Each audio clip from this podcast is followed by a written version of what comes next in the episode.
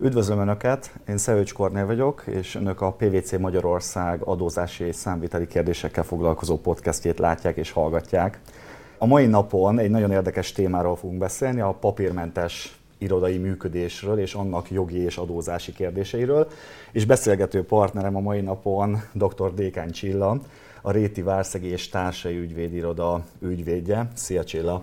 Szia Korna! Miért is érdekes ez a téma, és miért is van ennek a témának aktualitása? Az mindenképpen kettő dolgot meg kell említenünk. Az egyik az nyilván a világjárvány, hiszen ma már stabilizálódott az az irodai környezetben, hogy minden iroda hibrid működésben működik, tehát a munkavállalók otthonról dolgoznak részben, részben az irodából dolgoznak, és ma már elengedhetetlen az, hogy minden dokumentumunk elektronikusan is elérhetővé váljon a munkavállalók számára, és úgy tudjanak dolgozni ezekkel a dokumentumokkal, illetve hát nincsen már olyan ember az irodában, aki tulajdonképpen ezeket a papírokat tudná rakosgatni, rendszerezni, úgyhogy emiatt feltétlenül szükséges az, hogy minél jobban digitalizált irodát hozzunk létre, és minél jobban digitalizáljuk magát a, a dokumentumokat, amikkel az irodában dolgozunk.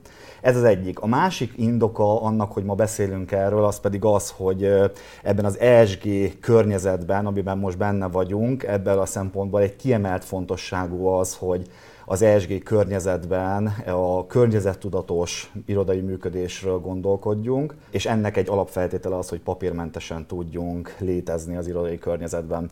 Ezért a mai napon alapvetően nem kizárólag arról fogunk beszélni, hogy milyen elektronikus dokumentumkezelések vannak, illetve arról, hogy természetesen már egy csomó cég bevezette azt, hogy elektronikusan számláz, elektronikusan archivál, elektronikusan tárolja a dokumentumokat, hanem két nagyon érdekes témáról fogunk beszélgetni. Az egyik az az, hogy hogyan lehet jogi szempontból létrehozni elektronikusan dokumentumokat, mind számviteli, mind szerződéses dokumentumokat. A másik pedig az, hogy ha már egyébként papír alapon elérhetőek ezek a dokumentumok, akkor egyébként lehetséges-e azokat digitalizálni és elektronikus úton megőrizni, azért, hogy a későbbiekben ezekkel a papírokkal már ne kelljen foglalkozni. Így adja magát az első kérdés, Csilla, hogy milyen jogi keretei vannak az elektronikus szerződésnek, hogyan lehet ma elektronikusan szerződni, és mikre kell, mik azok a főbb szempontok, amikre oda kell figyelni a gazdálkodóknak?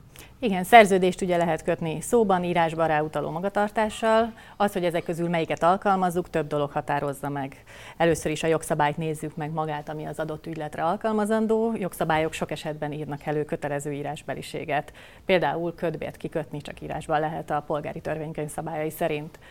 A másik, maga a szerződés is előírhat kötelező írásbeliséget, tehát maguk a felek megállapodhatnak például egy keretmegállapodásban, hogy megrendeléseket leadni, az alapján, a szerződés alapján például csak írásban lehet.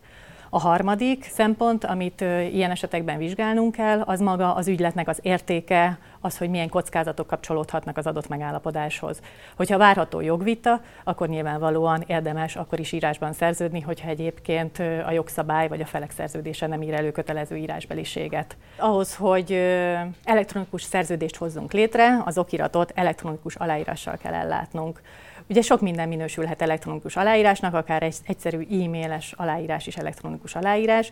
Az elektronikus aláírásnak a fogalma az nagyon tág. De attól még, hogy e-mailbe foglaljuk és e-mailben aláírjuk mondjuk a szerződéses jognyilatkozatunkat, attól még nem fog megfelelni az írásbeliség követelményeinek. Hogyha írásbeli szerződést szeretnénk létrehozni elektronikus úton, akkor a legegyszerűbb az, hogyha valamilyen minősített tanúsítványon alapuló elektronikus aláírással látjuk el. Ilyen minősített tanúsítványt az úgynevezett minősített bizalmi szolgáltató bocsájthatnak ki az Európai Unióban. Ezek a bizalmi szolgáltatók például Magyarországon a Netlock és a Microsec, de most már vannak olyan külföldi szolgáltatók is, akiknek határon átnyúló szolgáltatásként elérhetőek ezek a bizalmi szolgáltatásai. Hogyha ezeken kívüli elektronikus aláírással látjuk el az okiratot, akkor az nem feltétlenül fog írásbelinek minősülni. Esetről esetre kell vizsgálni, hogy a polgári törvénykönyv írásbeliségi követelményeit az adott jognyilatkozat kielégíti-e. Rendben, köszönöm. És sok céges jogásznak felmerül a kérdés, eh, hogy perben hogy tudjuk alkalmazni, hogy tudjuk használni ezeket az elektronikus iratokat és ezeket az elektronikusan aláírt iratokat.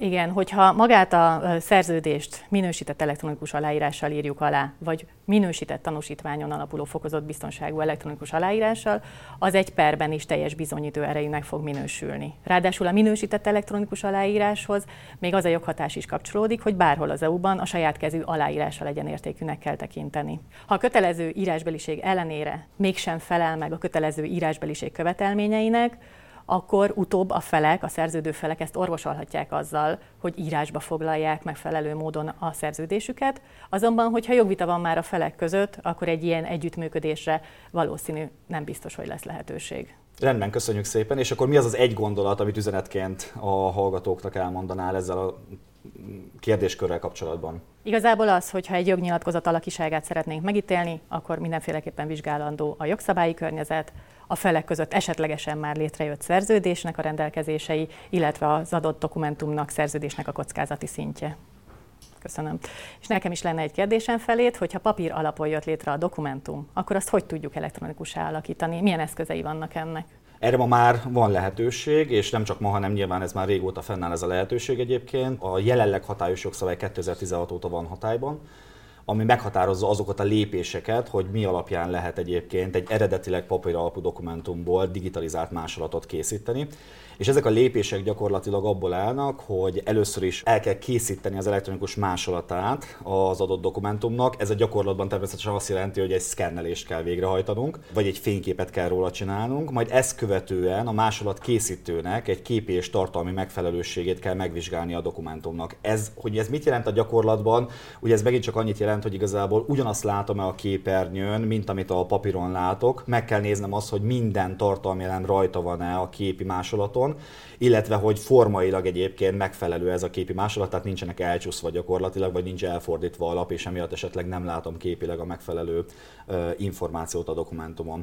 Ezt követően, ugyanúgy, mint ahogy az előbb elmondtad egyébként a szerződéseknél, ebben az esetben is egy minősített szolgáltató által kibocsátott időbélyegzővel vagy elektronikus aláírással kell ellátni a dokumentumot, illetve még az aláírás előtt egyébként egy hitelesítési záradékot is szükséges rárakni a dokumentumra, ami azt jelenti, hogy valamilyen módon informatikailag meg kell oldani, hogy a dokumentum tartalmazza azt, hogy az eredetivel megegyező hiteles másolatot készítettünk el.